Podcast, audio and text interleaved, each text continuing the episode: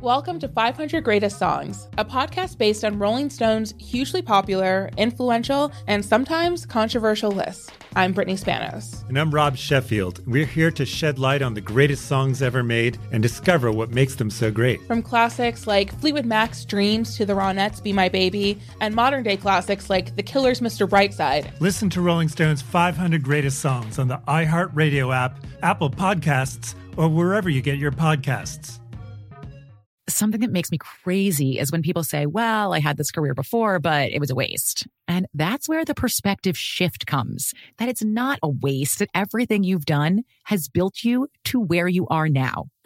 This is She Pivots, the podcast where we explore the inspiring pivots women have made and dig deeper into the personal reasons behind them.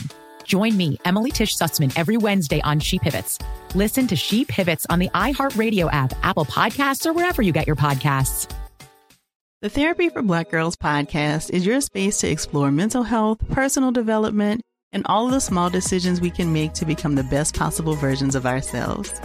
I'm your host, Dr. Joy Harden Bradford, a licensed psychologist in Atlanta, Georgia, and I can't wait for you to join the conversation every Wednesday. Listen to the Therapy for Black Girls podcast on the iHeartRadio app, Apple Podcasts, or wherever you get your podcasts. Take good care, and we'll see you there. Too Much Information is a production of iHeartRadio.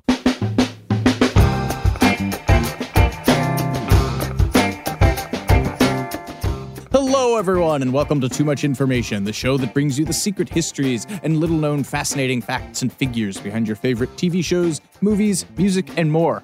We are your two Jerry, Jerry, Jerry of Germain Minutia. I'm Alex Heigl. Simple but effective. And I'm Jordan Runtagh. And as you may have guessed, we are here today to talk about one of the lodestars of daytime television, nay, television period yeah. throughout the 90s. Uh, the Jerry Springer Show. Springer died in April, and so we thought it'd be fitting uh, to examine his show and the legacy and or crater it left on the face of both mainstream television and American culture. Period. Jordan, Final thoughts? Yeah, I mean, I, I, think whether or not we want to admit it to ourselves, we were all Jerry Springer fans. Uh, it's a show that appealed to our base level instincts. It's the same part of us that can't resist rubbernecking at a car accident. You know, mm. the, the phrase train wreck television seems a little too easy, but the Jerry Springer Show made no bones about what it was. It was basically a sanctioned hour where everyone could come together and say, look at the weird people. And then, of course, after all the chairs have been thrown and all the animals have been defiled, you have Jerry come back at the end with a televisual sermon to basically wrap everything up, his final thoughts. Who could ever forget? Take care of yourselves and each other. yeah. It's, yeah. Were you, I wasn't like banned from watching this show, but it was definitely like, my parents would have been like, what are you doing? Yeah, no, like, I knew it be- was wrong. I mean, I do better. Right. I mean, it reminds me of that sketch from David Mitchell and Robert Webb, the Mitchell and Webb look. Uh, I missed this. I completely unmissed this reference, but I'm happy to ha- hear you explain it. Okay, yeah, it's one of my favorite British sketch shows, and they do a fake preview for a very special TV special called "The Boy with an Arse for a Face," and it features a pre-Oscars Olivia Colman. But the voiceovers say, "Continuing the sensitive freak show series, we'll be telling the uplifting story of one boy's extraordinary bravery, as if that's what you're interested in, rather than the fact that he's got an arse for a face." Follow the trials and tribulations of one 12 year old's struggle to lead a normal life while also getting to have a good old stare at the freak in a way you can tell yourself is sort of okay. That's the Boy with an Arse for a Face. A story of love and triumph, but with loads of juicy pictures of a boy with an ass for a face. This Sunday on 5. Jerry Springer sort of has that whole feel to it. It's trying to position itself sort of in a in, yeah. in some kind of sanctimonious way. And it's really there's nothing redeeming about it, which obviously made it uncomfortable viewing back then in the 90s and early 2000s and troubling to discuss now. But you know, when it's 1998 and you're homesick from school and The Price is Right is over, what else are you gonna watch? Yeah, I mean, I don't know, dude. I this was fascinating researching this. Very much so, yeah. I don't think I like him. like I really think he's in many ways the ultimate boomer. And I, oh yeah, I can't I can't no, I can't say that because they always get really red ass and leave mean comments uh, on on iTunes. But like, talk about a guy who sold out his ideals for like a paycheck. Yeah, You started know. out uh, working on Bobby Kennedy's campaign, and and wound up uh, having I- I talking had- to horse f***ers. yes, thank yeah. There you go. It's really to put too fine a point on it, but yeah. Yeah. Sunrise, sunset. I think that's actually what American Pie is about. I do. This is one of the most fascinating ones we've ever researched. I'm extremely excited to get into it. Well, from the horrifying circumstances of Springer's birth to his time in politics before he ascended to the real seat of American power, daytime television, to the controversies surrounding his show, and the only chance you might have ever had to see Harvey Keitel play Jerry Springer. Here's everything you didn't know about the Jerry Springer Show.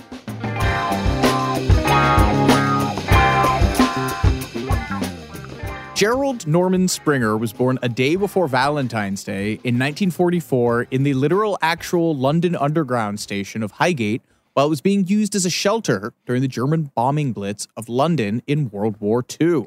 I mean, this just makes so, so much sense. His psychotic bent towards drama, coupled with his ability to remain eerily placid throughout it all. Of course, he was born during the middle of a literal bombing raid.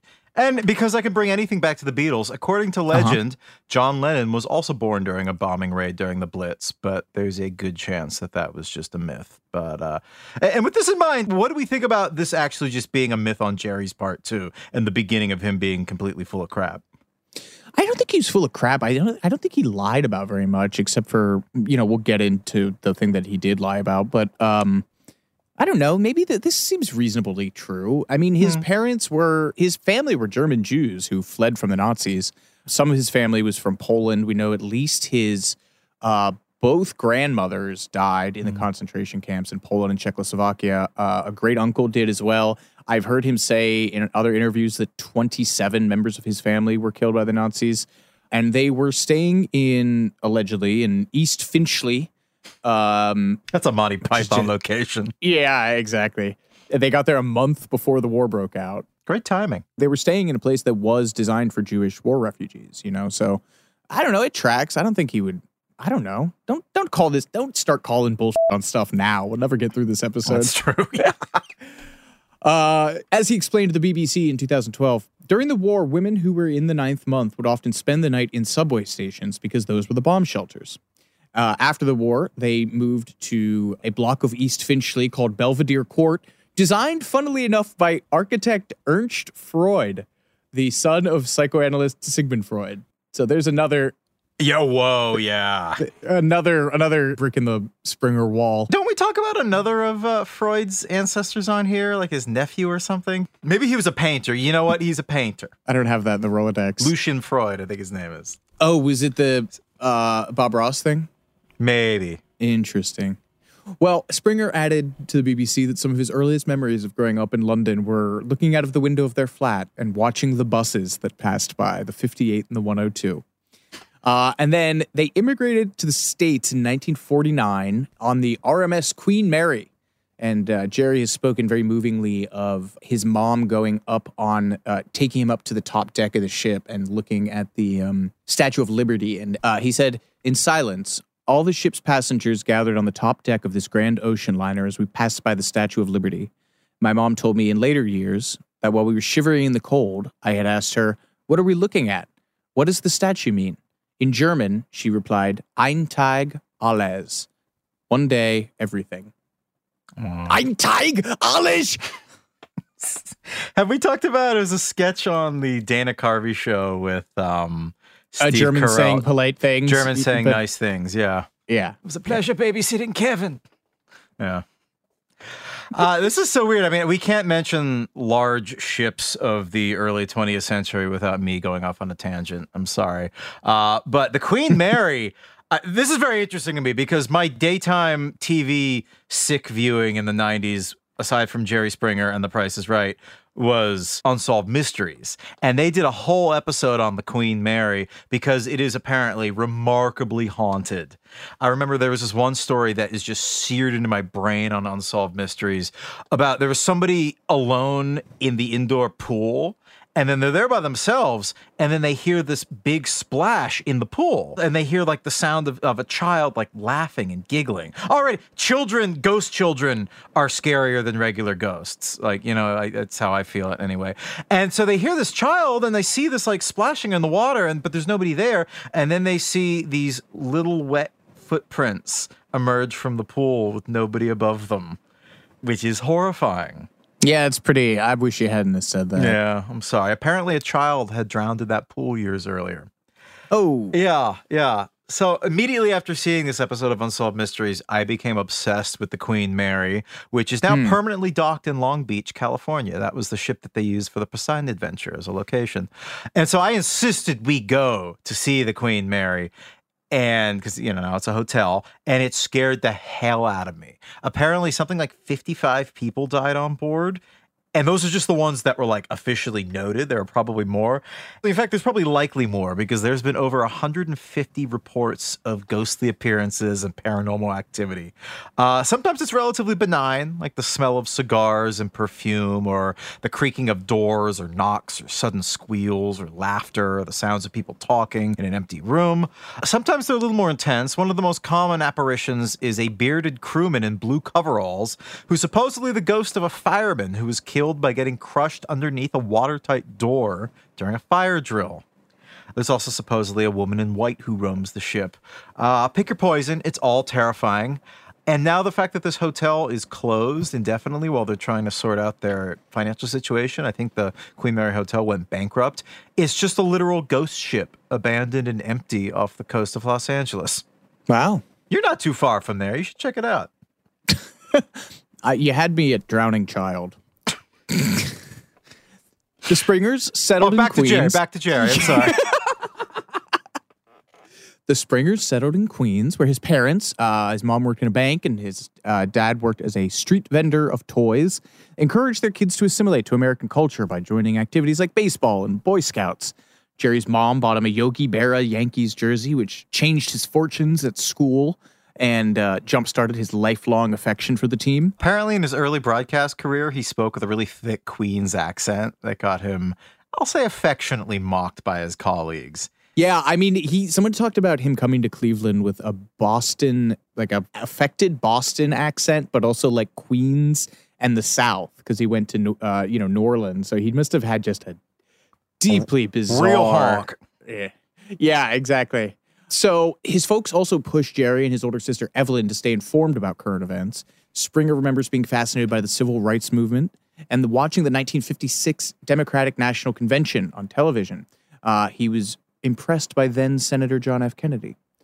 Springer graduated from Forest Hills High School, uh, home of the Roans, in 1961, which means that he was there at the same time as both Simon and Garfunkel, which I, I think is funny. I like to imagine them bullying Paul Simon. I like to imagine he shoved Paul Simon into a locker.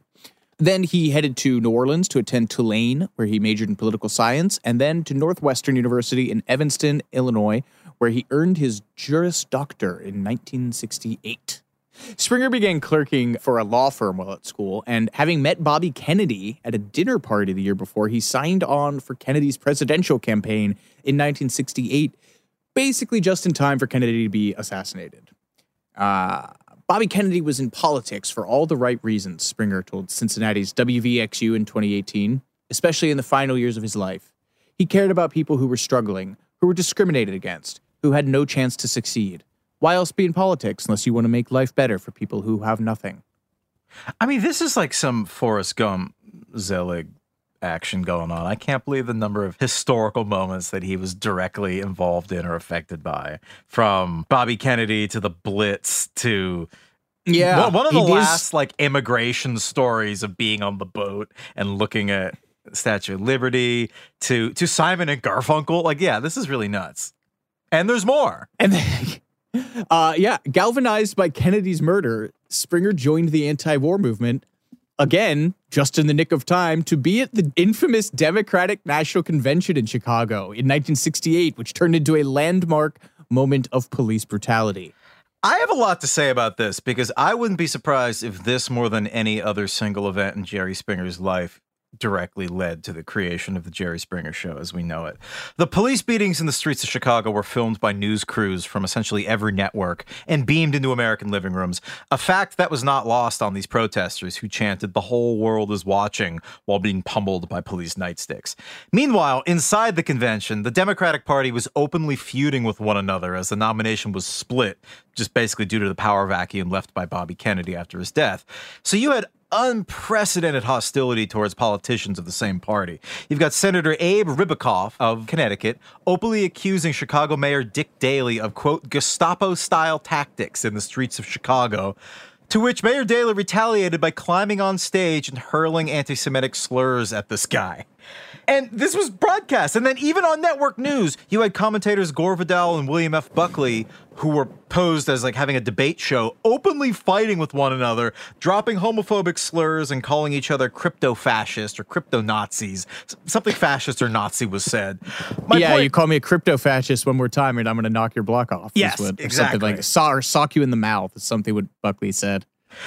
My point being, the floor of the 1968 DNC looked an awful lot like an episode of the Jerry Springer Show. So, seeing this chaos firsthand in the street and in the Democratic National Convention, and the resulting headlines and furor that resulted as it was broadcast in American homes, I have to imagine this had a major impact on young Jerry Springer. I'm sure he must have filed that away.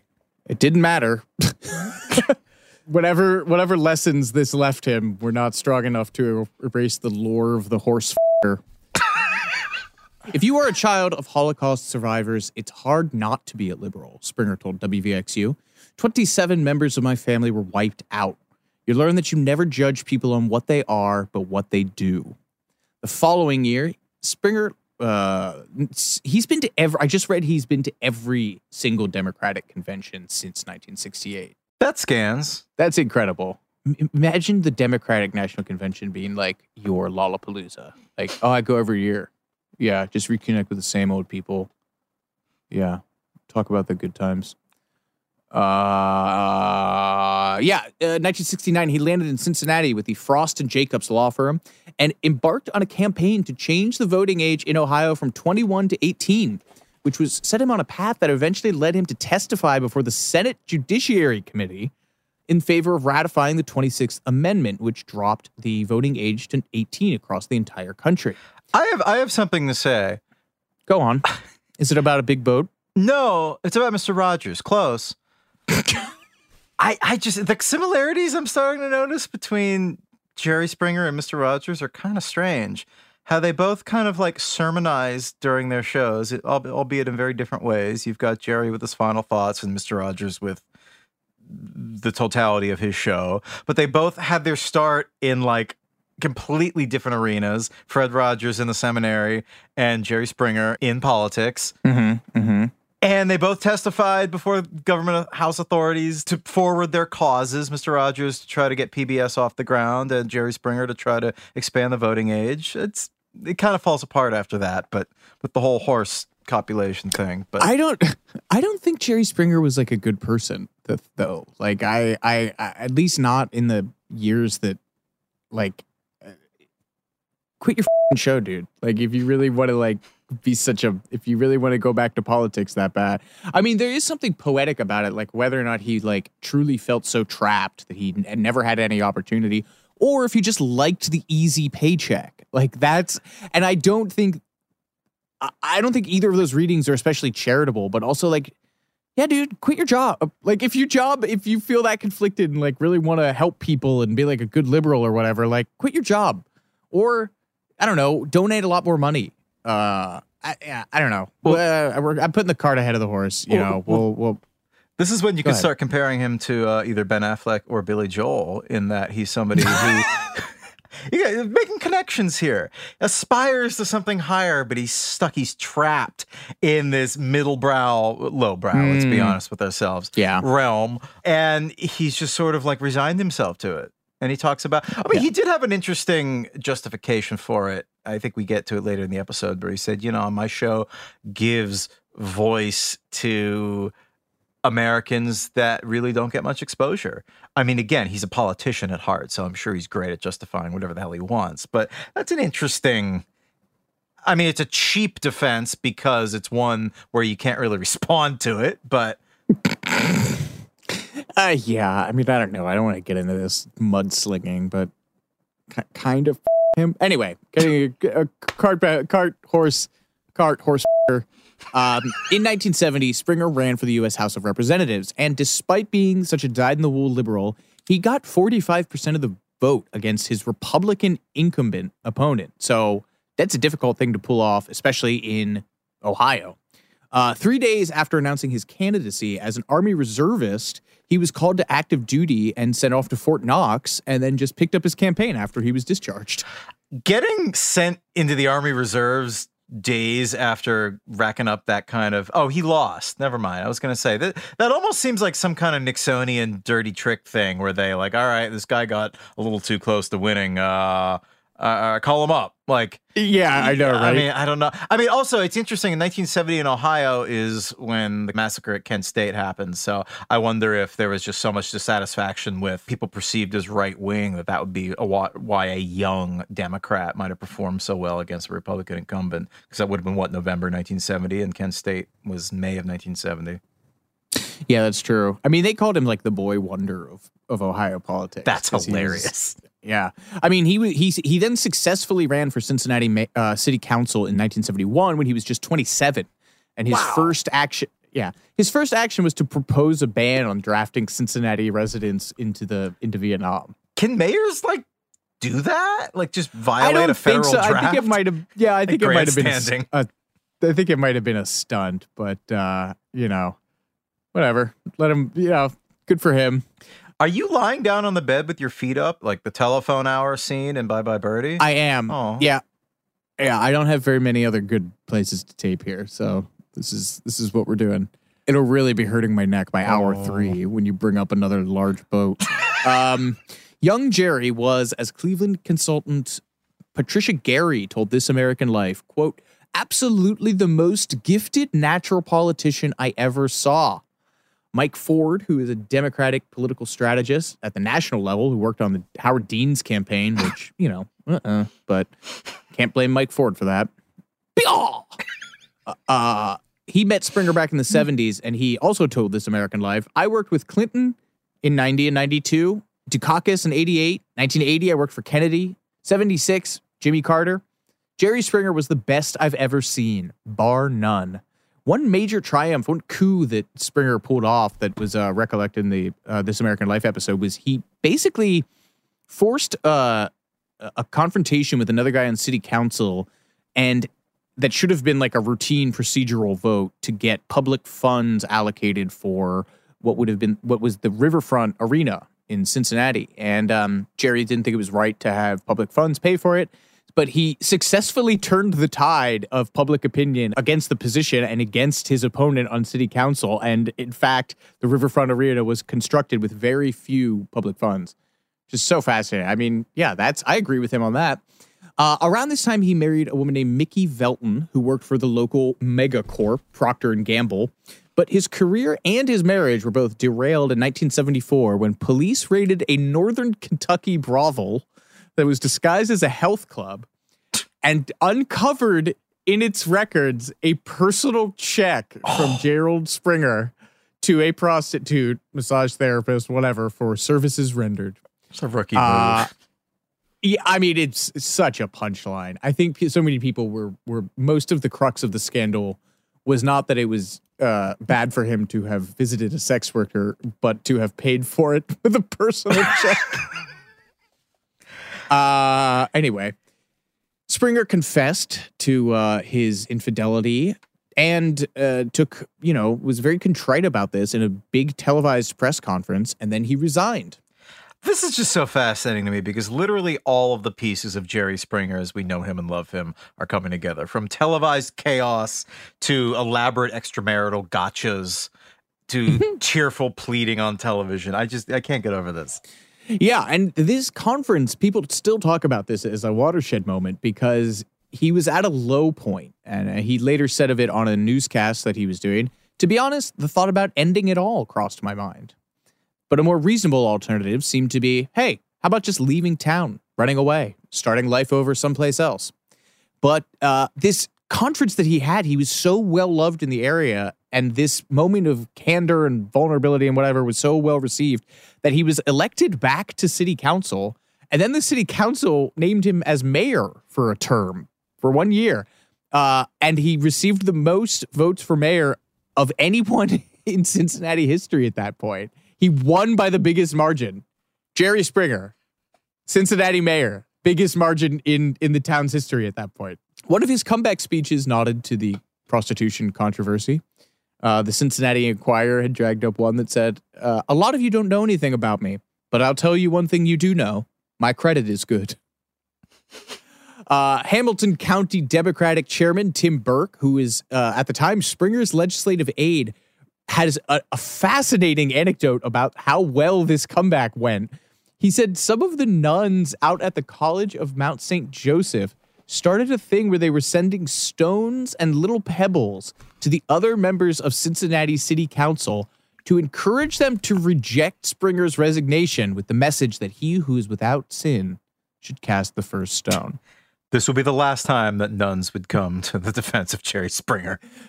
I'll do it. I'll I'll I'll cast the first stone. I don't give a shit. Love casting stones. You got any stones to cast right now? Who can I cast a stone at? I can get you a. St- I can cast oh, you a I, can get you a stone, dude. Uh, Burke also remembered Springer's flair for the dramatic as a politician in, to Cincinnati.com.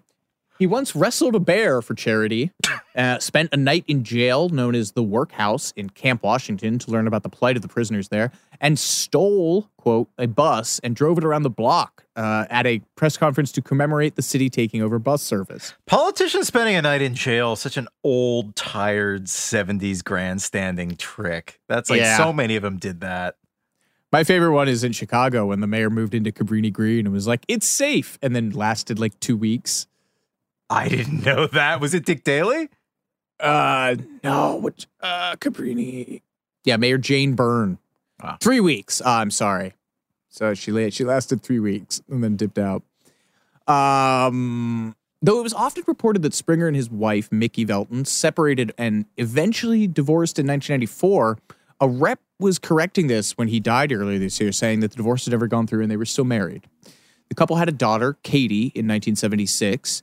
Uh, she was born without nasal passages. Interesting medical complication. She underwent immediate surgery after her birth, and uh, she's, I believe, legally blind and deaf in one ear. Uh, and then in 2006, Springer donated $230,000 to the Park School in Chicago, where she works as an assistant teacher. Uh, and they constructed a high tech facility called Katie's Corner for students with disabilities. So that's nice. Uh, Springer served just a year as mayor due to an arrangement with a local third party group at the time that limited the amount of years he could serve. Um, during his time in office, he had a regular commentary. So I have no idea what that means. Don't ask me to elaborate. During his time in office, he had a regular commentary slot on local rock station WEBN called the Springer Memorandum, which uh, you're starting to see the groundwork of his latter day career shift here. And by 1982, he decided to run for governor of Ohio, but his opponents dredged up the prostitution scandal. And despite continuing to address it in his own campaign ads with the candor that proved so successful before, he finished third for the Democratic nomination, uh, putting his political career in the review. After his political fortune sank, Jerry Springer moved to TV. He was still popular enough to draw an audience, and he joined the NBC affiliate WLWT, and he turned out to be a natural. As anchorman and managing editor for the station's nightly news broadcast, the station ascended to the top slot in the market. His reports ended with a nightly commentary, sort of akin to his future show's Final Thought, and that's where he coined his famous sign off Take care of yourselves and each other. And the show performed great in the ratings and eventually earned him a total of seven local Emmys. The last, it's so funny, the last he would ever come within sniffing distance of an Emmy. I'm almost surprised that he didn't win an Emmy for something weird on the Jerry Springer show later. I don't know what. I think he they started opening the show with like zero Emmys, zero respect, or something like that.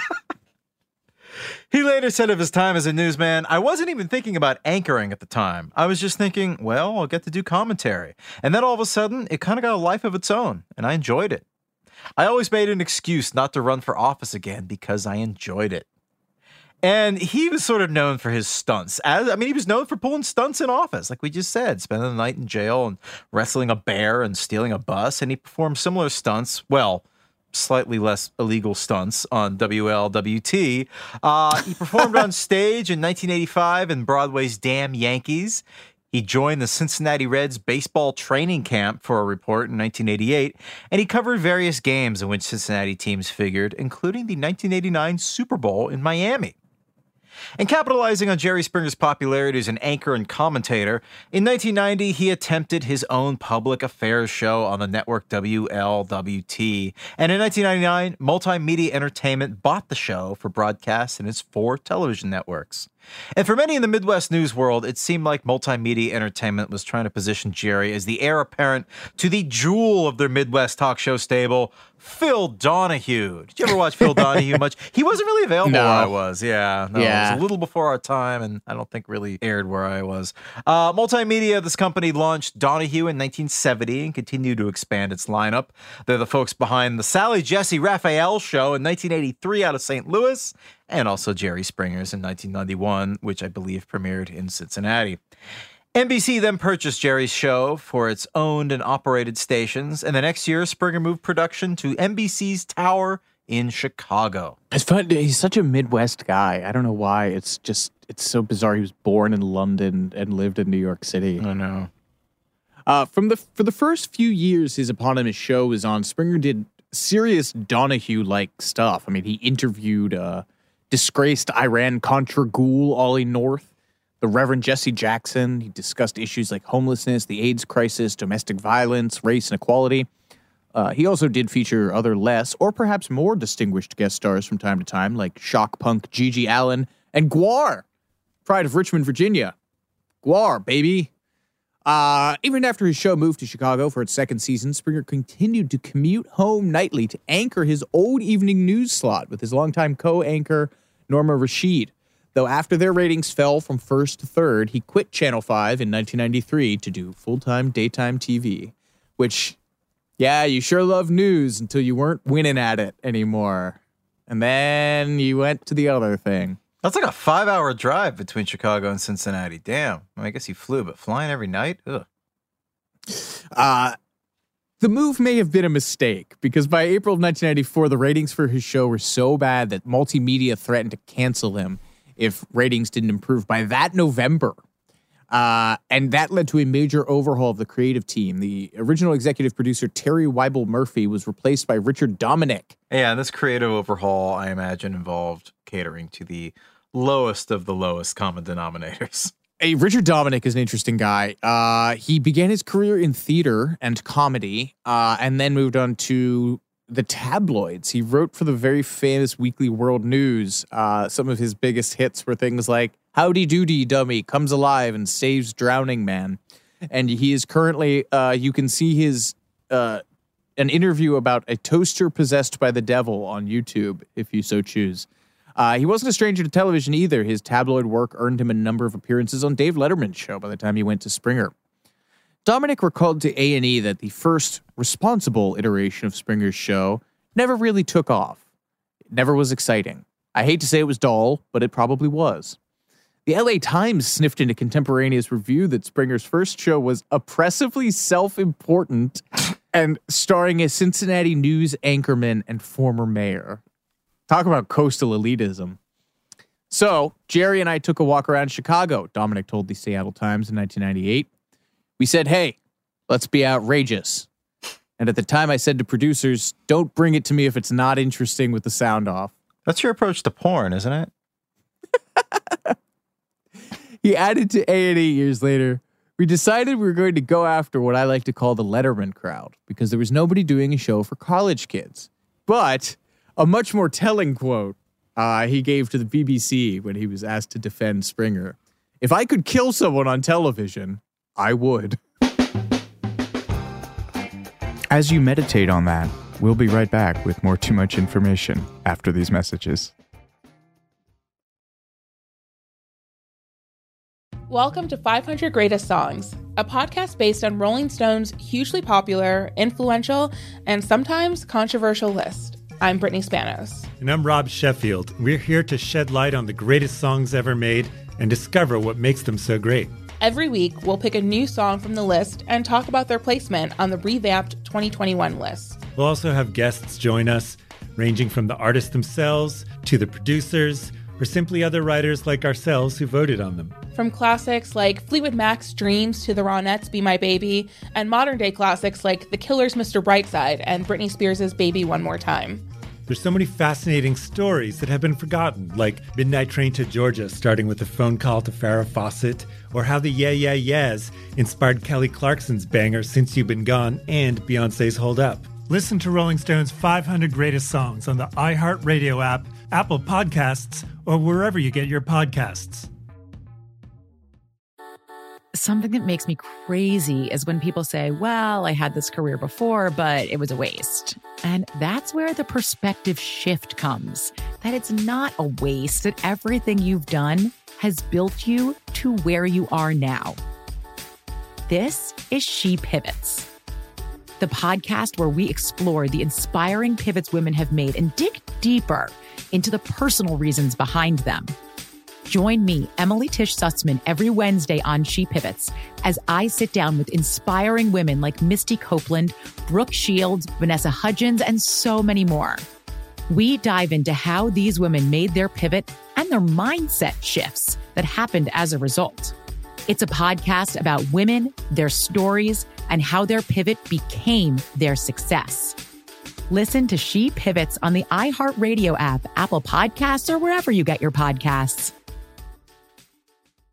Bring a little optimism into your life with The Bright Side, a new kind of daily podcast from Hello Sunshine, hosted by me, Danielle Robay. And me, Simone Boyce. Every weekday, we're bringing you conversations about culture, the latest trends, inspiration, and so much more. Thank you for taking the light, and you're going to shine it all over the world, and it makes me really happy. I never imagined that I would get the chance to carry this honor and help be a part of this legacy. Listen to The Bright Side on America's number one podcast network, iHeart. Open your free iHeart app and search The Bright Side.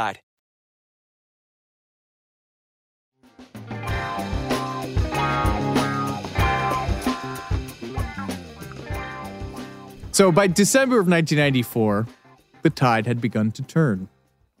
The show was featuring topics like My boyfriend turned out to be a girl, and I want my man to stop watching porn, as well as a, show that investigated the relative merits of large versus small breasts. A 1995 episode featured a young man named Raymond, who Springer was helping to lose his virginity. Uh, Springer offered him, I, I guess I put that in quotes. I should put that in quotes. I don't know. It's horrifying. Uh, offered him five young women hidden by a screen that he could choose from. Uh, Raymond had a friend named Woody with him, and an on screen graphic then told viewers Woody doesn't know it, but his 18 year old virgin sister is one of the contestants. There's no way this is free. No way. I know that's not like the first reaction I should have to what you just said, but like. Well, Springer put the most responsible spin on this change that he could, or my personal theory is that he just had nuclear grade justification powers. He wrote in his 1998 biography, Ringmaster, it was time to listen to the public, to show another side of life rarely, if ever, seen on television. Uh, as he put it at the end of a 2015 episode, his show focused on regular folks of no fame, little, if any, wealth, and very little influence. Folks just taking a moment, which they rarely, if ever, get, to let the world know something about what they are thinking or feeling or doing. What a world class bull artist. I'm sorry. Well, what do you expect? It's Jerry Springer. And I didn't even know before we started this, I didn't even know he had a background in politics. Of course. I mean, that's the that's the thing that bothers me is like I I don't just don't think he was that bothered by I mean, you know, he's a complex people are complex. People can feel two things that he uh, but but like all this justification and then having the horse fire and and then like all the shit that he had on there and like the you know, it wasn't it wasn't 60 minutes. It wasn't Charlie Rose. Like the show was mean and like and as much as he would like furrow his brow and and you know do some uh introduction to creative nonfiction pandering at the end of episode with his little monologues like the show was mean and it was not responsible and if I read a lot of interviews with him for this, and he just had the same. He, he he's like, oh, it's chewing gum, and I just don't know that people really ever pushed him in being like, were like, shut the f- up, what's wrong with you? I whatever, whatever, whatever, doesn't matter. None of matters. In my position as the resident optimist on the show, there was at least a somewhat laudable aspect to a very small portion of this. Many of Springer's LGBTQ guests were actually the very first exposure that mainstream Americans had to queer culture. For example, in 1995, there were two performances by Comedy Central transgender star Jade Esteban Estrada. And in 2014, after finding out the trans community was upset by Jerry's use of the slur, of a slur, I'm not even going to say it, of a slur that he used on the show, he struck it from the broadcast, telling TMZ, I didn't know it was offensive to them, and I'm not interested in offending people, so obviously I'll just change the term. There's no argument there. Yeah, I mean, it's nice, I guess. Some someone also tweeted when he died that they as a project, like as a some kind of I don't know why you'd embark on this project, but they were attempting to catalog all of the homophobic language that appeared on the shows like chyrons, the scrolling text and graphics and introductions, and they gave up because it was just too much for them. That's what I mean. Like I, I Yeah. I, Oh, yeah, no, I you know, he has this justification where he's talking like he's you know Walter Cronkite, which he probably saw saw himself as in some horrifying real self delusionment. But it was just like that show. It was it was it was nasty. Yeah. Uh you know, the slide towards the new moral lows and new ratings highs though was a fast one. Uh episodes like Kung Fu Hillbilly and I'm happy I cut off my legs. that's so up because that's like a legitimate medical condition and this woman like went to a bunch of doctors and was like please amputate my legs and they were like no and she did it herself like what one 1995 episode saw Springer get into a fraught moment with an outwardly and virulently anti Semitic priest telling him, I don't hate you, I feel sorry for you. Then the priest got into a Holocaust denial rant, Springer told him to shut your face. And the guy jumped out of his chair. It was the most Springer ever got involved uh, in, in, in any of the uh, in any of the shows. He reflected on the challenges of filming that episode to People magazine in 2019 said, I'm supposed to be able to handle all the outrageous things. But I put my finger in his face and yelled at him. Suddenly he stood up and he was a big guy. I was like, oh, this was not a good idea. Thankfully, security got him on the ground. There was also a notorious 1997 episode called Clanfrontation, in which Springer moderated a conversation between members of the Ku Klux Klan and the Jewish Defense League, which devolved into a brawl. And then another memorable uh, uh, episode featured Lady Ice Queen and Princess, a mother daughter dominatrix duo. Do I want to know what that was about? Uh, I didn't, you know, I didn't watch very many of these. I was gonna go and um, uh, pull a bunch of clips that we could that we could punch in, but uh, Descriptions alone seem seem to they paint a picture. I didn't. I didn't feel like staring that far into the abyss.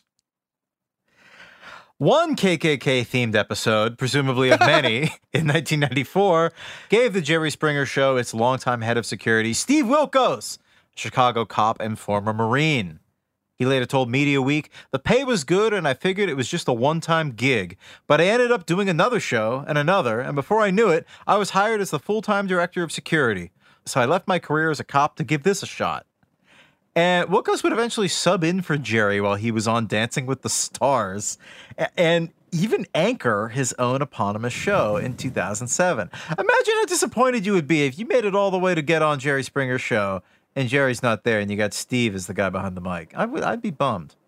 Yeah, yeah, I'd feel cheated. Um, but you know, people just really wanted to be to be on. Uh, speaking of security, quite a number of now prominent professional sports figures have uh, appeared on Springer's show as security. Hockey vets like Joe Corvo and Adam Burish, uh, WEC welterweight champion Shonie Carter, and two separate UFC heavyweight champs, Andrei Arlovsky and Bas Rutten. Uh, Bas Rutten is has a hilarious uh, bar fighting tips instructional DVD where he talks in his like Dutch inflected English about like you always want to uh, if you're talking to someone you think you're going to get in a fight in, you want to hold your hand up to your chin and sort of nod at them thoughtfully so then you can be in position to deliver headbutt out of nothing, as he says. He's like demonstrating like punching combos and he's like dang it, a dang it, a dang. I'm sort It's of really funny. surprised if you have your hand up by your There's- chin, you're already ready just to deliver a punch, though. Well, he has another. He has another thing. There's a great setup where he's like, "Sir, you're telling me this about my wife? I'm sorry, but I'm gonna have to break your leg." it's, it's, it's great. I encourage everyone to look it up. It's called like Bas Rutten's like street fighting or something. Uh, in 1995, Springer spoke to Annabelle Chong, 22 year old porn actress who took part in the world's biggest gangbang, recording 251 sex acts for a film and world record of the same name. And then this became a running bit on the show. They just kept having different porn actresses on there who were either going to or uh, uh, had just break this record. Um, Chong spoke of the experience as an empowering reversal of gender norms, uh, eventually just quipping to Jerry, why not? Because it was there. Uh, now a programmer, though, Annabelle Chong's record was broken by Jasmine St. Clair, who also went on to Springer to discuss it. I believe her number was 300. Oh my god! Now, uh, I'm gonna, I'm gonna, I'm gonna stop you. It's, it's not all different guys. no, I know, or I don't know, Yeah. but I assume. It's, multiple sex acts with a, a lower than number, lower than 300 guys. Okay. So- My question, I mean, how long did that take? 24 hours. That's the conditions of the record. Oh, I I don't recall Yeah. that being outlined in. And get in your in the mailer they sent you. they didn't write that out for you. Um, in uh more innocuous, there is the 1996 appearance of Zach, the 70 pound baby Strenkert. He was diagnosed with something called Simpson Golabi Behmel syndrome, which causes overgrowth. And his dad, who was on the show with him talking about having to buy adult diapers for his son, said wouldn't change him for the world. And then uh, would return to the show as an adult, saying that he was happy and now working as a competitive gamer. Was he still like huge? You know, I don't know. Oh, wait, I'm, I'm looking at, okay, on ladbible.com, 70 pound baby reunited with Jerry Springer 20 years later. Let's take a look. Um, okay, he's a large man. I, I wouldn't, I wouldn't have, looking at him, I wouldn't have guessed that he was 70 pounds as a baby, but Yeah, probably evens out. You know, that would be my that would be my bet. Uh, less whimsically, uh, the show explored the plight of Earl Zay in 1997, who cut off his own genitals with garden shears because he was being stalked by a man he knew. I am one step ahead of you. I found the AP article uh, from May 8th of 1997. He initially claimed that uh, someone else did it. Someone broke into his house and cut his dick off with garden shears. Uh, don't you hate that? well, he he. Uh, there's a truly spectacular quote in this AP article. Fulton District County Attorney Paulie Hoy said he would only be charged with falsely reporting an incident, adding, "It's not against the law to remove your own penis." Springer quipped, "Wouldn't have just been easier to change your phone number?" I mean, it's, it's stuff like this makes me think that Jerry Springer's show is scripted in the same way that like Hollywood Squares is scripted. All like the quips and one-liners that the celebrities get are like written well in advance by writers and they have on an index card. Know, it just feels very like I don't know. Uh, their prep time for this was shockingly low. I mean, they they were getting, especially for getting five thousand calls a week at their peak, uh, most from potential guests. Um, producer Richard Dominick had a, a production staff. Their job is to find the angriest callers. Uh, each guest is briefed on what the topic is going to be, and then they're given a list of basically 10 to 20 possible outcomes of of what the situation could be like we're going to put you in this situation with your horse and here's what could maybe happen with your horse. I want you to be prepared for this. Um, but that didn't always pan out. I mean, I read that viewers would call in this number at the end of the show, and the producers would listen. And if the story sounded real or at least very juicy, they would fly these people out the same day to the studio and put them up at a fancy hotel. And they did it that quickly because they wanted to ensure that these people didn't have a chance to think things through or change their mind before taping the episode the next day. Yeah, yeah, that tracks. Um, the year 1998, 98, 98. All of these section headers were formatted in the Jerry chant rhythm. Uh, the year 1998 is an important moment in Springer history. After initially being told by Multimedia Entertainment to tone down what was happening, the show was then bought by Universal, which pushed Springer, Dominick, and the staff to do what they wanted. And things really got crazy. There was the now banned 1998 episode I Married a Horse, in which Springer interviewed three people in what they called interspecies relationships, including a Missouri man named Mark who claimed he'd been on a 40 year crusade to be accepted for his love of a pony named Pixel. The real kicker to this is that over the course of his interview, he reveals that he's slowly dying from hepatitis that he had contracted from the love that dares not speak its name. And this this episode, oh, did we already do a bit on Nero? Oh, we sure. Oh no, that's uh Catherine the Great you're thinking of. And Oh, yes. No, Yes. Nero Nero had a horse thing too, right? Oh, did he? He, he nominated his horse for Roman consul, I think. But that was Platon. That was a mentorship situation. That wasn't Oh. sexual. Okay, well, He just wanted the horse to succeed.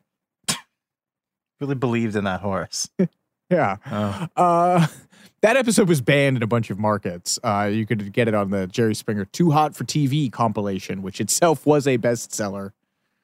Um, yeah. You have a you have a favor one here though. Who you add? You you added. Yeah, you added a lot. I, I a did. lot on this I, one. I did. I'm yeah. You- excited. You, talked to me about atypical sexual relationships, and I got stuff to say. What can I say? Uh, let's not forget about Erika Eiffel, who is an American competitive archer who married the Eiffel Tower in a commitment ceremony in 2007.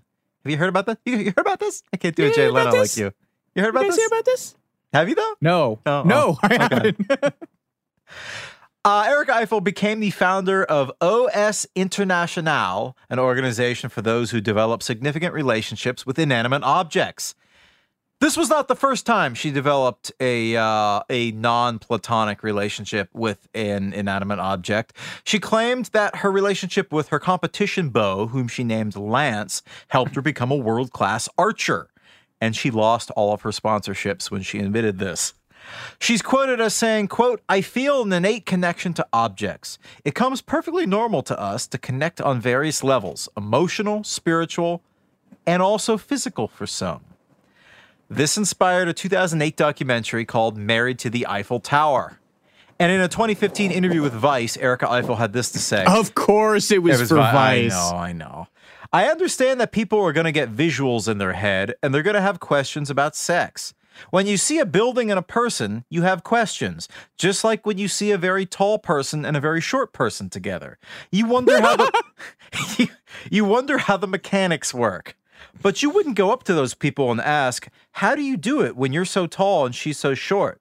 The fact that people ask us, meaning me and the Eiffel Tower, those questions, just just shows how little they respect us. and um, in one scene in this documentary, which is on YouTube and is fascinating, Erika is seen straddling one of the iron girders of the tower with a look of what has been described in print as euphoria on her face. The scene then cuts to a shot of Erika pulling her stocking back on, insinuating that she has just consummated her relationship with the tower.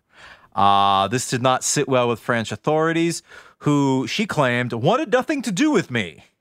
It was a classic case of star-crossed lovers, and she felt torn away from her beloved Eiffel Tower. She said, I don't even know how to articulate a heartbreak like that. It just wrecked me. It was the final blow, and I just had to withdraw. So she retreated into the arms of another lover, although in this case the arms were bricks, and the lover was the Berlin Wall.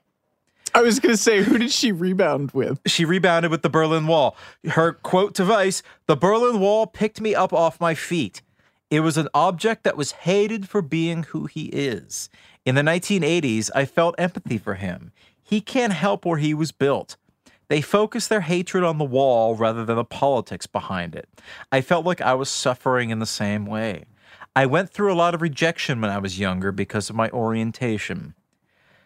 Uh, she enjoyed question mark does one enjoy i guess she seemed to enjoy a 20 year relationship with the berlin wall which inspired a musical theater production called erica's wall. Not the last time we'll talk about an unorthodox musical theater production in this episode.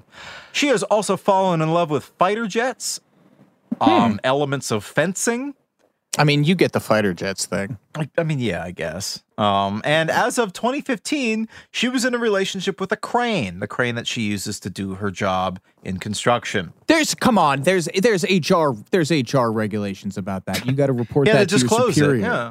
Yeah. Uh, in what is a truly tremendous pool quote from the Vice story from 2015, Erika Eiffel says, People think I can just point at an object and decide to love it. They think I can't develop relationships with people, so I choose objects so I can have control. But I have no control over my relationship to the Eiffel Tower. If this was all about control, I'd love my toaster, you know? In 2010, a clinical sexologist named Dr. Amy Marsh wrote in the Electronic Journal of Human Sexuality that while it's often assumed that OS or object sexuality, I think is what it's called, is a pathology or related to a history of sexual trauma, Dr. Marsh says there is, in fact, no data to support such a claim, and that OS appears to be a genuine, though rare, sexual orientation. And per Vice, playwright Chloe Masheter interviewed eight objectum sexuals, is how they identify themselves, to write a play called Object Love. And she interviewed people who'd fallen in love with cars, bridges, and my personal favorite, even the folding armrest of a desk chair. She said there's an English woman who's in a relationship with the Statue of Liberty who also has a human boyfriend, but he seems very supportive. I don't recall if any of these people ever appeared on Jerry Springer, but I would not be surprised. I'm really shocked that you'd never heard of this. Of object sexuality? Yeah. No. It's it's the scale of it that really that really gets to me. the awesome- What's that? How could you do it? No, literally, how could you do it? The sheer mechanics of it are mind boggling. Well, just like what what d- like you know, obviously we've talked about uh Queen drummer Roger Taylor wanting to f- his car. Yes, yes, I'm in love with my car. Yeah. So, but would the car be too small for the Eiffel lover? Mm, good question. Good question. Uh, Is that then sizest of her if she's not attracted to cars, but instead goes for trains? Would we call her a size queen? I just don't know. is a a- train? i- is, is a car a short king in this case? possibly. I God, I. What were we talking about again? Jerry Springer. Oh yeah, right. Okay. Well, it was hard to argue with results. What, so what were the results? The results were that by 1998, about 6.7 million viewers were watching the Jerry Springer show every day, with the Washington Post dubbing Springer the king of the trash heap. By 1999, Springer had become the first daytime TV talk show to beat Oprah in the ratings in a decade. He toppled a decade long run by Oprah. But despite that, advertisers were still wary of the show. This is really interesting statistic. The New York Times reported that during the time that the Jerry Springer show was beating Oprah Winfrey in that number one spot, the cost of a 30 second advertisement during Springer was less than a third of the cost of a 30 second spot during Oprah. So that is just a bargain. And Oprah admitted in a 1999 interview with the Sunday Times of London that what she was seeing from the quote vulgarity circus of Springer's show made her consider leaving her own program altogether.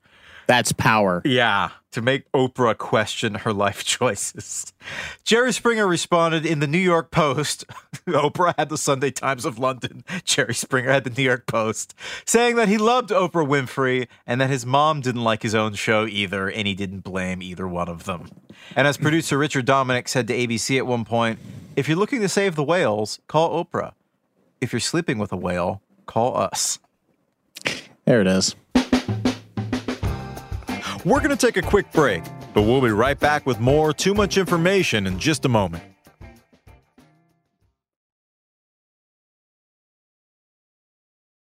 Welcome to 500 Greatest Songs, a podcast based on Rolling Stone's hugely popular, influential, and sometimes controversial list. I'm Brittany Spanos. And I'm Rob Sheffield. We're here to shed light on the greatest songs ever made and discover what makes them so great.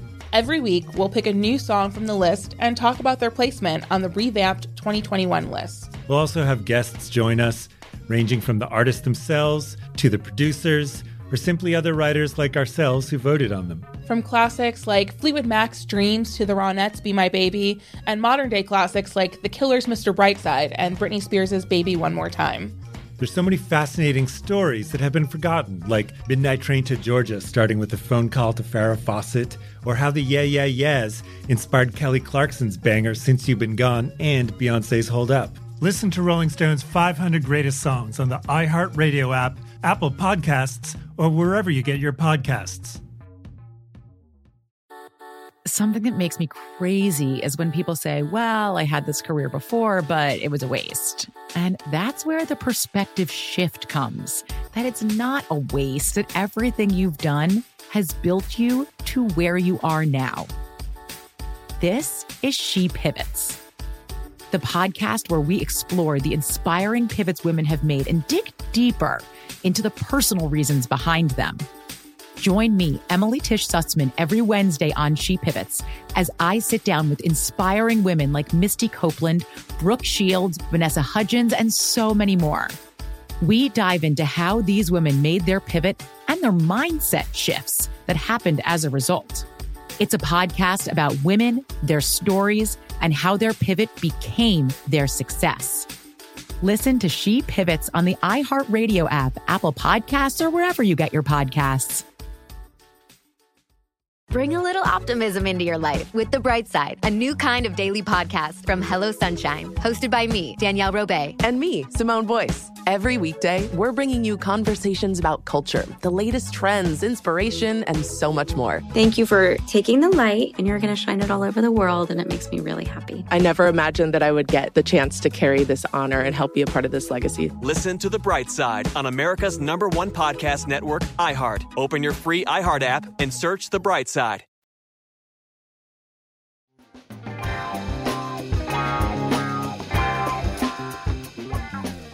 Uh, the authorities quickly took notice of this, and Springer became a an easy explanation figurehead scapegoat for all of society's ills re television. Bob Iger, then chairman of ABC, dubbed it an embarrassment to the television industry. And then U.S. Senator Joe Lieberman, alongside Education Secretary William Bennett, implored stations to stop airing The Jerry Springer Show in a speech at the National Association of Broadcasters convention in 1998. The brawls that the show frequently devolved into became a problem as well. Pressured by Chicago religious groups, uh, the chairman and chief executive of Springer's parent company told the LA Times in May of 1998, We are getting out of the fighting business, or the show will not be a boxing match. I also love the quote from another studio executive We don't want to take away from the show. We just think that Jerry will be able to do it in a different way. It will still be confrontational. It'll still be unpredictable. You will sense the conflict. You will still see yelling and screaming, but we're not going to show anyone getting hit. Cue the boo and hissing. Yeah, ratings plummeted and they reversed course in two months. By July of that year, the fights were back, and the show was back in the number one slot. My favorite Chyron ever was violets are red, guests are black and blue. I mean, I have a I have a, something to say on this. I mean, I agree. This is all deeply offensive and troubling and problematic and all those things. I think of Jerry Springer as a symptom and not a cause. You said earlier that it was used as a scapegoat for all of society's ills. Mm. You prefaced it by saying in terms of television, but I I I think it is more of a reflection of what people are.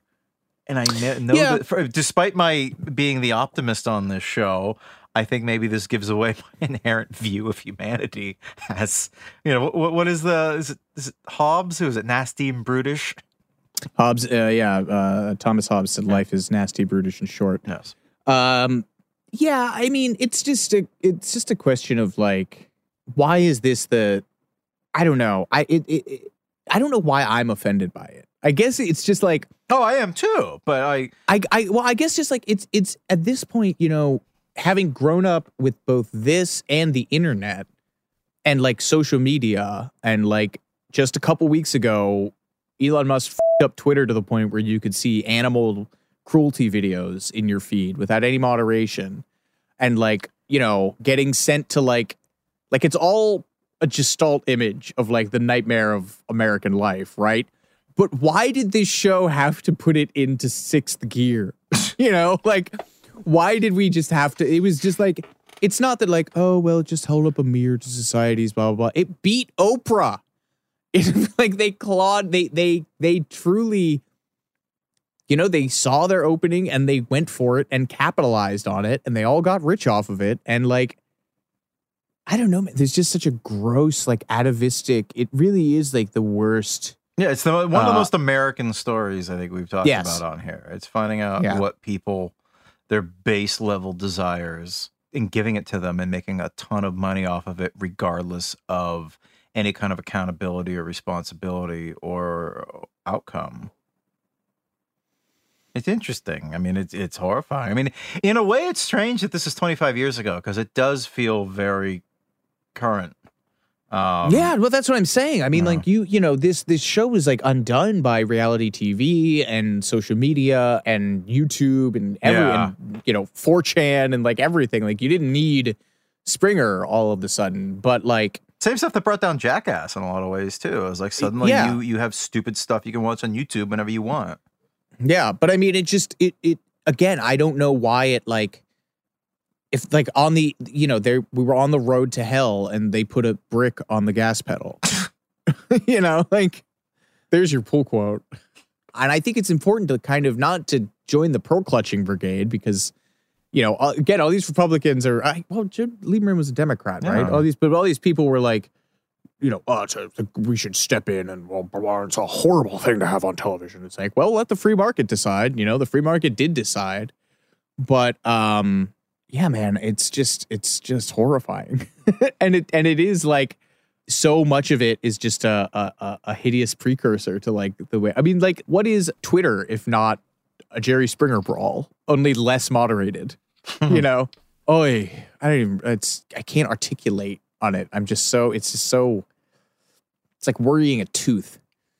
Um, and I don't get puritanical about this kind of shit. like. I don't care about Eminem. I didn't, you know, Marilyn Manson is a sex predator, but I didn't like care about his music. I just like. I think it's the it's the two it's the two facedness of it that bothers me. It's like it's just him like putting up his hands and being like, "I'm just a guy with a show," and and Yeah. we all we're all the same underneath. And I'm like, no, you're worth 60 million bucks. Like you didn't have you never had a real job. You went into politics. You've never had a real job. Like you contributed nothing to the world. Like since at least the early 70s. Like get off your high horse. That's what it's the it's the hip hop. At least this guy Richard Dominick was like, "Yeah, I'd kill someone on TV." Like that's the kind of clarity that you want from a, a the, the the moral purity you want from someone in television. In 1999, Chicago City Council even convened a hearing about Springer's show, suggesting that guests could be arrested for the acts of violence they committed on air. Alderman Ed Burke expressed concern that the off duty Chicago police officers serving as security guards for the program failed to pursue actual legal ramification for the brawls.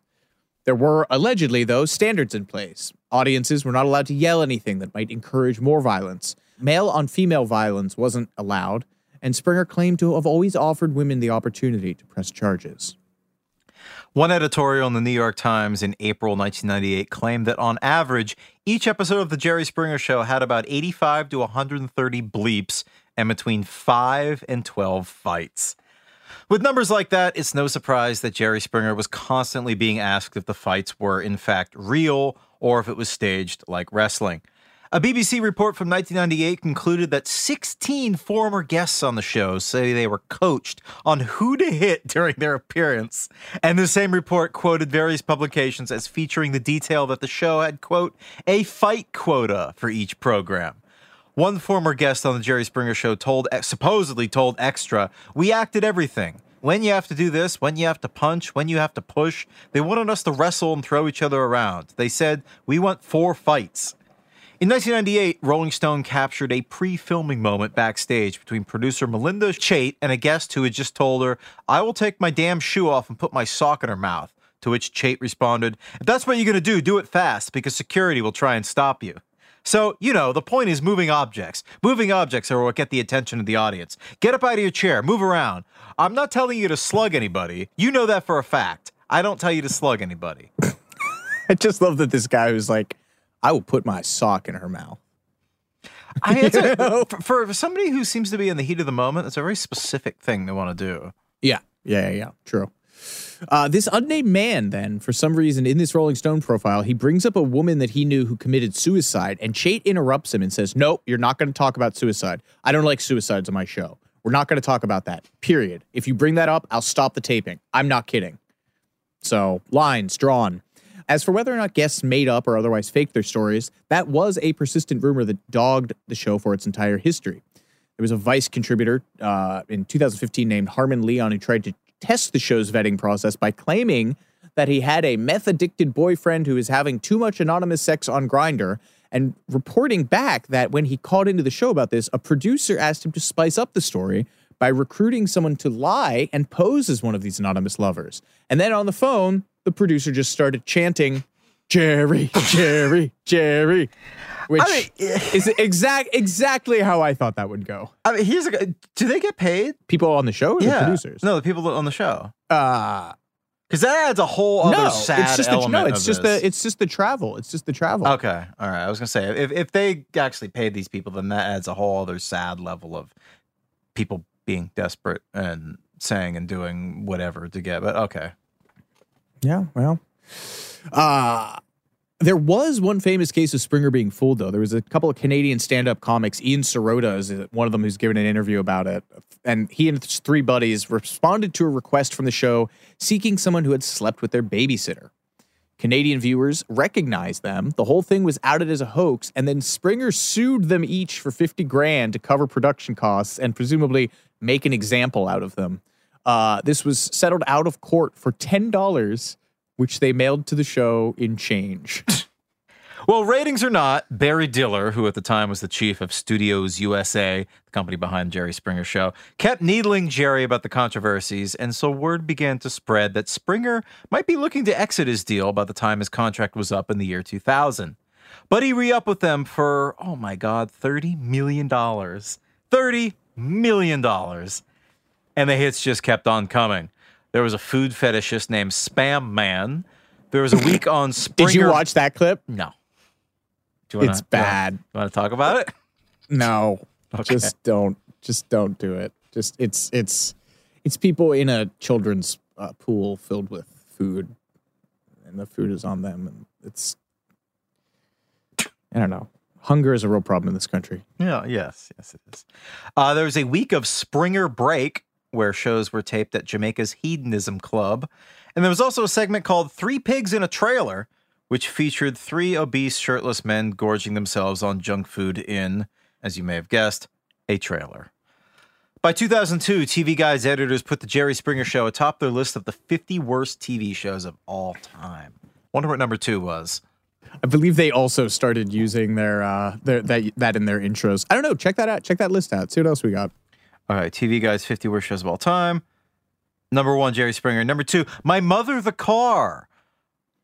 That makes a certain amount of sense. That's the, yeah, it's a mid 60s show. Uh, the premise features a man whose deceased mother is reincarnated as an antique car who communicates with him through the car radio. Weird. Gross. James L. Brooks wrote it.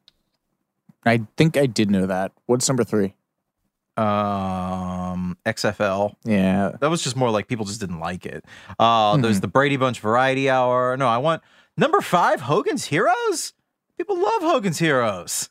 It's no worse Probably- than like Gilligan's Island. Uh, well, Oh. Hogan's Heroes Uh, made a not made a Nazi a lovable goon. Uh, yeah. Good, good point. Anything else? Any other interesting takeaways from that? Uh, the Chevy Chase Show. Baywatch, number 21.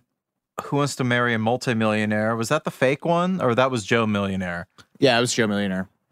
Uh, Homeboys in Outer Space. I am not familiar. All right, we're we're ending this, and now on to a lighter part of the program.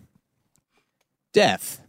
Uh, no, this is sad. Um, aside from all the tut tutting and garden variety industry mudslinging, there were actual landmark cases of serial crimes committed in the daytime TV talk show sphere that had ramifications for the entire industry. Uh, the first one is actually not from Springer, it's from an episode of the Jenny Jones show years prior. March 6th, 1995, Jenny Jones taped an episode called Revealing Same Secret Same Sex Secret Crush. Whatever. On which Scott Amedure, a gay man, confessed to an associate, Jonathan Schmitz, that he had a crush on him. Schmitz laughed about this situation during the taping, but three days later, he shot and killed Amedure. He's confessed to the killing and was found guilty of second degree murder. And in 1999, the Amedure family sh- sued the Jenny Jones show, the production company, and Warner Brothers for the show's tactics. A jury awarded them $29.3 million in a settlement. Remember that. Jordan. Jerry found himself in similar waters in the year 2000 when a married couple, Ralph and Eleanor Panitz, appeared on an episode of a show called Secret Mistresses Confronted with Mr. Panitz's ex wife, Nancy Campbell Panitz, in which they complained about Mrs. Campbell Panitz's behavior and accused her of stalking them. Hours after the show was broadcast, Nancy was found dead in a home that the three were fighting over, and Florida police soon confirmed that they were treating the death as a homicide.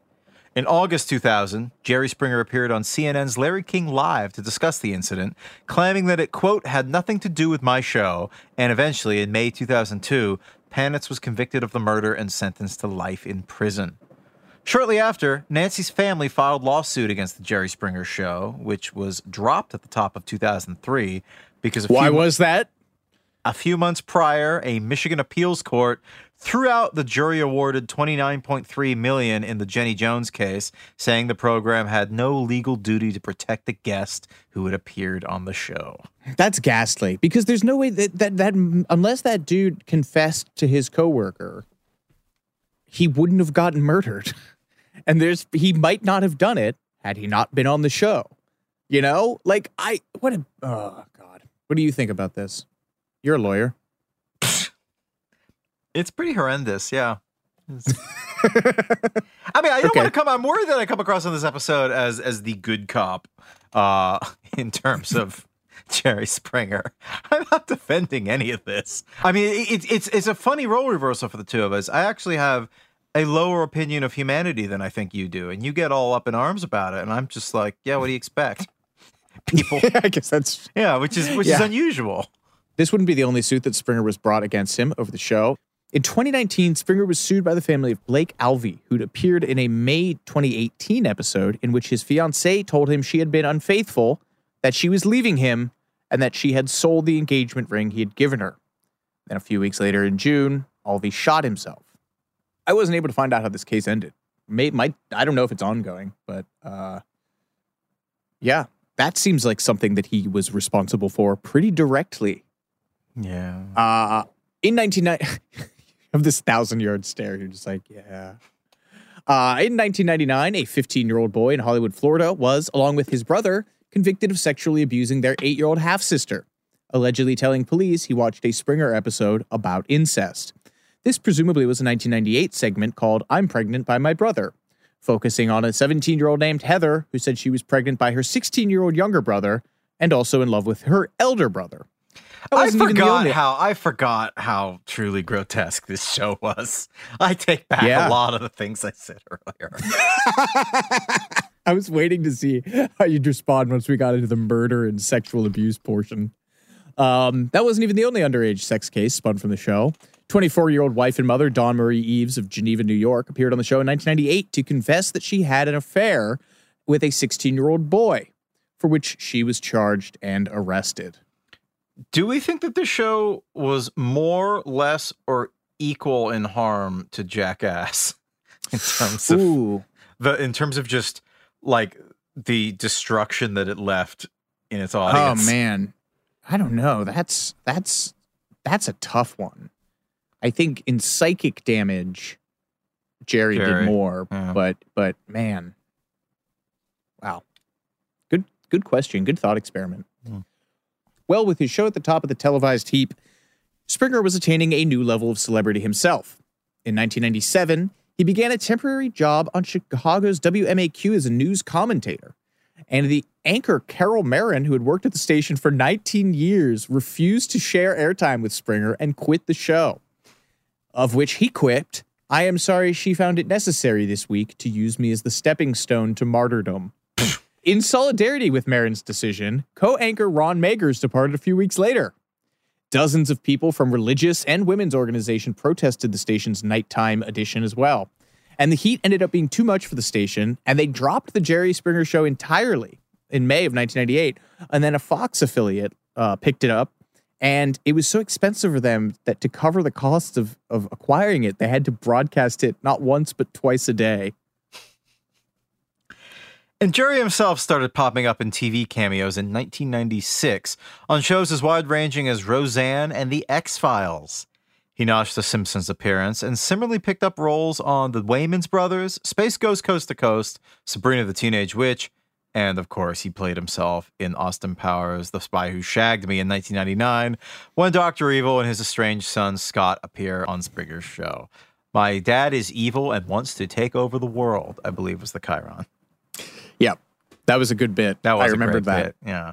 In 1998, Springer reached probably the height of his own ego, at least, when he partnered with producer Gary W. Goldstein for Ringmaster, a barely veiled starring vehicle in which Springer plays Jerry Farrelly because he did not have the rights to his own name. Uh, Goldstein had actually been a fairly big name producer at the time. He was attached to 1990's Pretty Woman and 1992's Under Siege. Uh, this movie was written by a guy named John Bernstein, who has literally only other two writing credits on IMDb. It was directed by Neil Abramson, who did some music videos before this and doesn't seem to have done much else.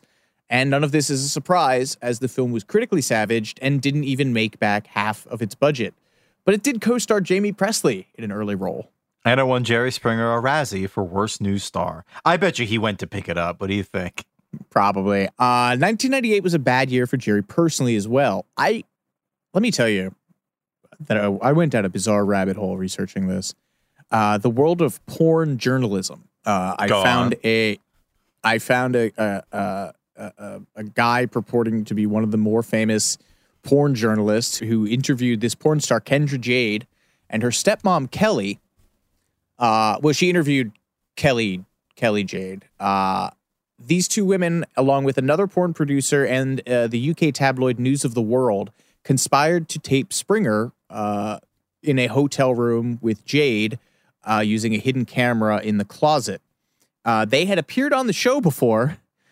I think it was their this tryst was around the third time that they were going to be on the show before. In this interview, I found Kelly says that on the previous appearance on the show, Kelly's actual mom knocked one of her teeth out.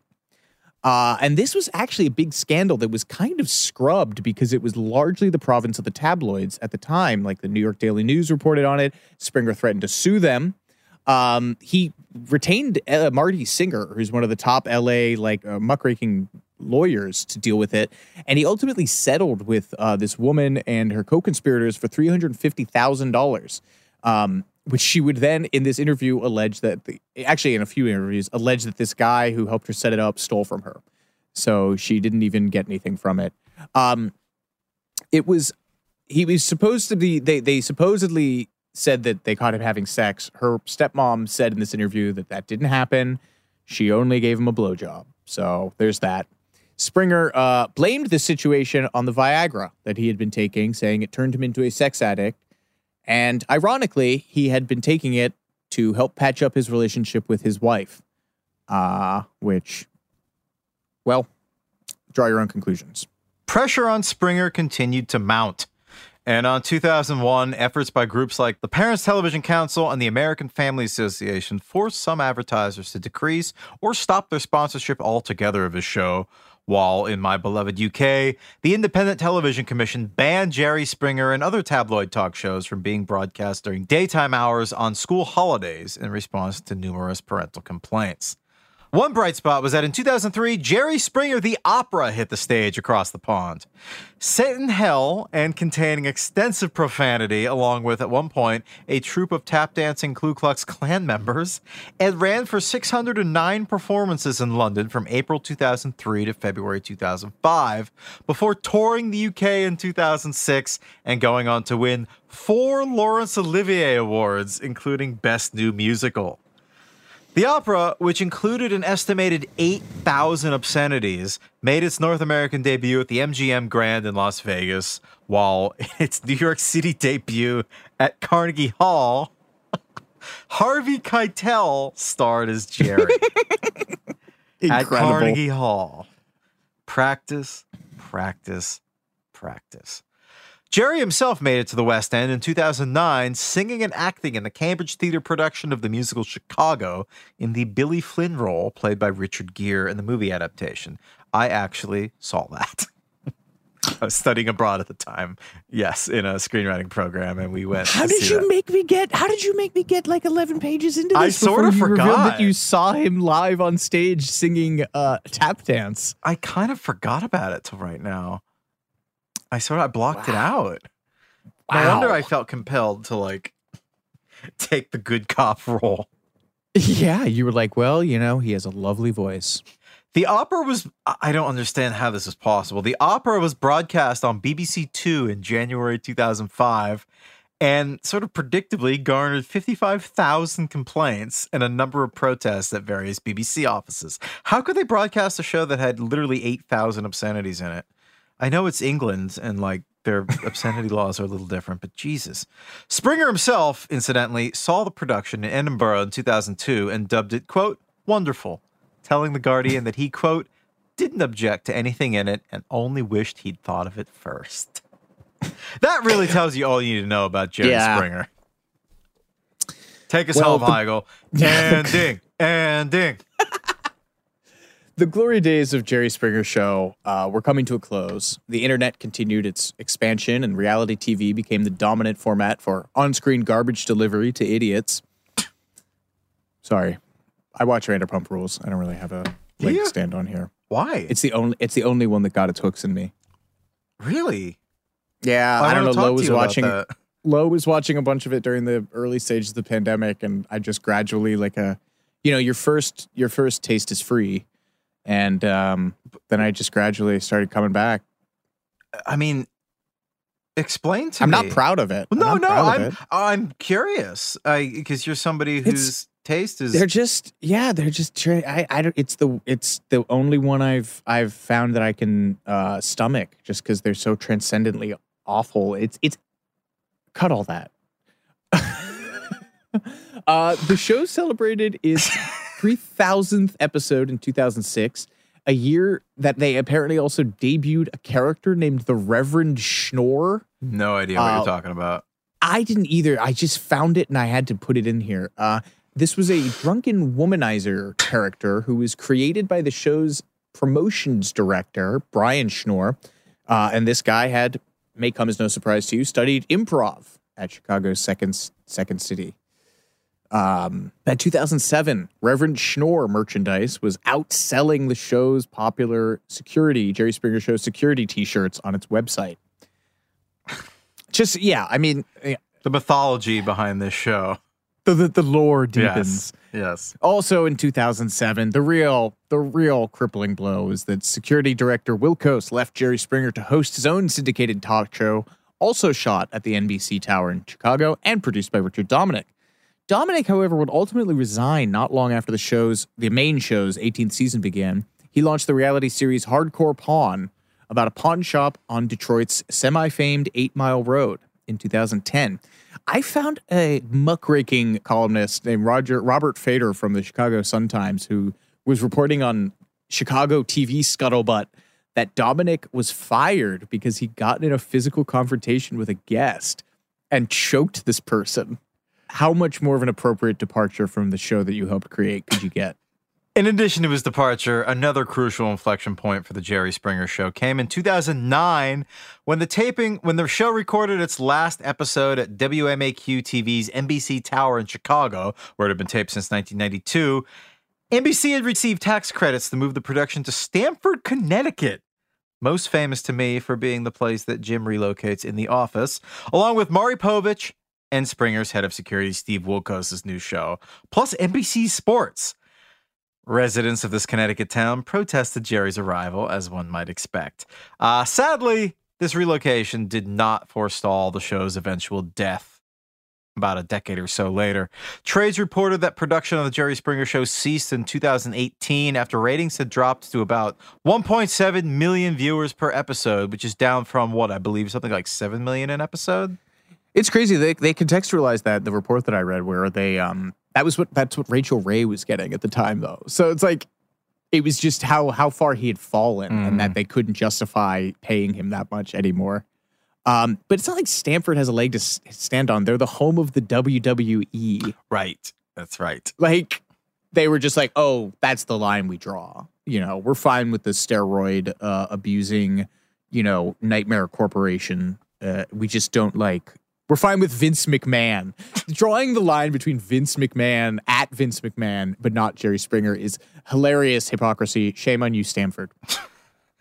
And the final first run episode of The Jerry Springer Show aired on July 26, 2018.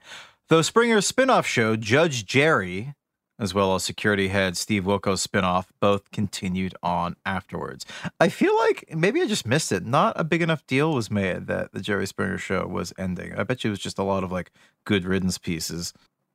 Yeah, yeah. I mean, he had started a podcast since 2015 that ended last year, but he was like a he was big podcast at the time. I mean, he was he he was diverse guy. Uh, he hosted America's Got Talent for two seasons. He competed on Dancing with the Stars so that he could learn how to dance for his daughter's wedding. Um, in his last interview ever, he said his happiest moment on television was when she attended a taping of Dancing with the Stars. So that's kind of nice.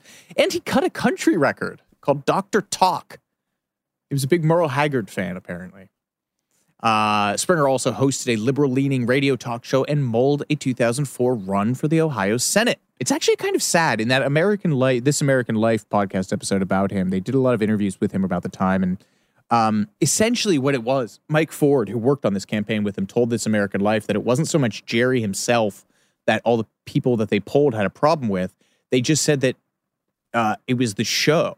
Like they all liked him in his positions, but they were just like, he has to quit the show. The show has to stop and he couldn't get out of his contract in time to mount a campaign.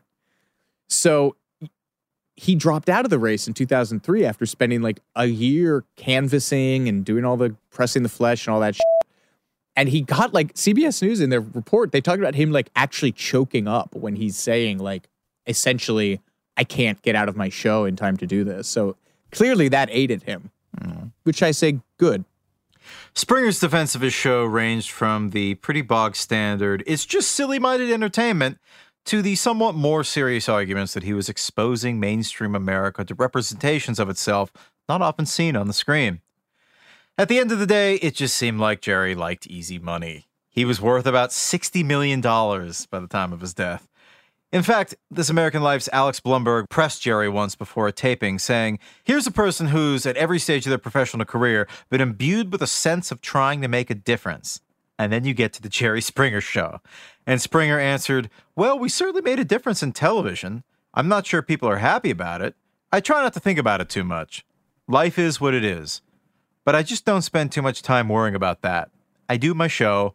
I've always said it's a stupid show I've had a wonderful life because of it and all that, but I've never for a second thought that it's important. It's trivial. It's chewing gum, and I recognize that.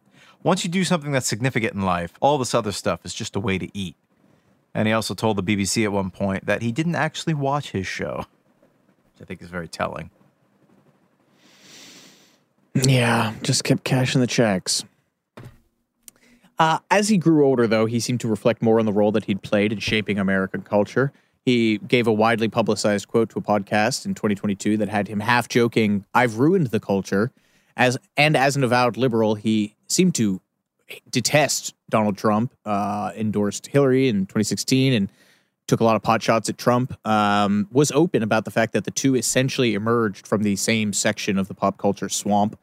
Um, This is interesting though, because it, that remorse seems a little bit at odds with a detail from the Rolling Stone profile I mentioned earlier from 1998, in which Springer ended a pre taping meeting with production staff by proclaiming, This show is good for America. Another revealing anecdote from that profile comes from WMAQ anchorman Ron Magers, who's one of the ones who quit in protest when his station brought back Springer on the, on the news following the, the uh, his talk show. Uh, this guy told Rolling Stone, Jerry had been taping the show for only a couple of months. I passed him in the hall and we shook hands. He leaned forward as if he was sharing a great secret, and he whispered, I know I'm going to hell for this. I was quite taken aback. Apparently, Jerry wasn't proud of what he was doing. Maybe he is now. I don't know. At the start of Jerry's 25th season, he shared a message that I would like to highlight. His takeaway from years of doing the show was that deep down, we are all alike. We all want to be happy. We cry when we're hurt. We're angry when we've been mistreated. And to be liked, accepted, and respected, not to mention loved, is the greatest gift of all. And then he emphasized that he never thought he was better than any of the people on his show. And he started to choke up when he added, only luckier. Or with fewer scruples. And a lot fewer horses. Folks, this has been too much information. I'm Alex Heigl. And I'm Jordan Runtagh.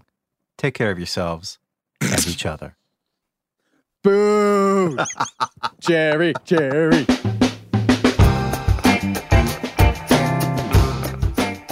Much Information was a production of iHeartRadio. The show's executive producers are Noel Brown and Jordan Runtagh. The show's supervising producer is Michael Alder June. The show was researched, written, and hosted by Jordan Runtagh and Alex Heigl. With original music by Seth Applebaum and the Ghost Funk Orchestra. If you like what you heard, please subscribe and leave us a review. For more podcasts on iHeartRadio, visit the iHeartRadio app, Apple Podcasts, or wherever you listen to your favorite shows.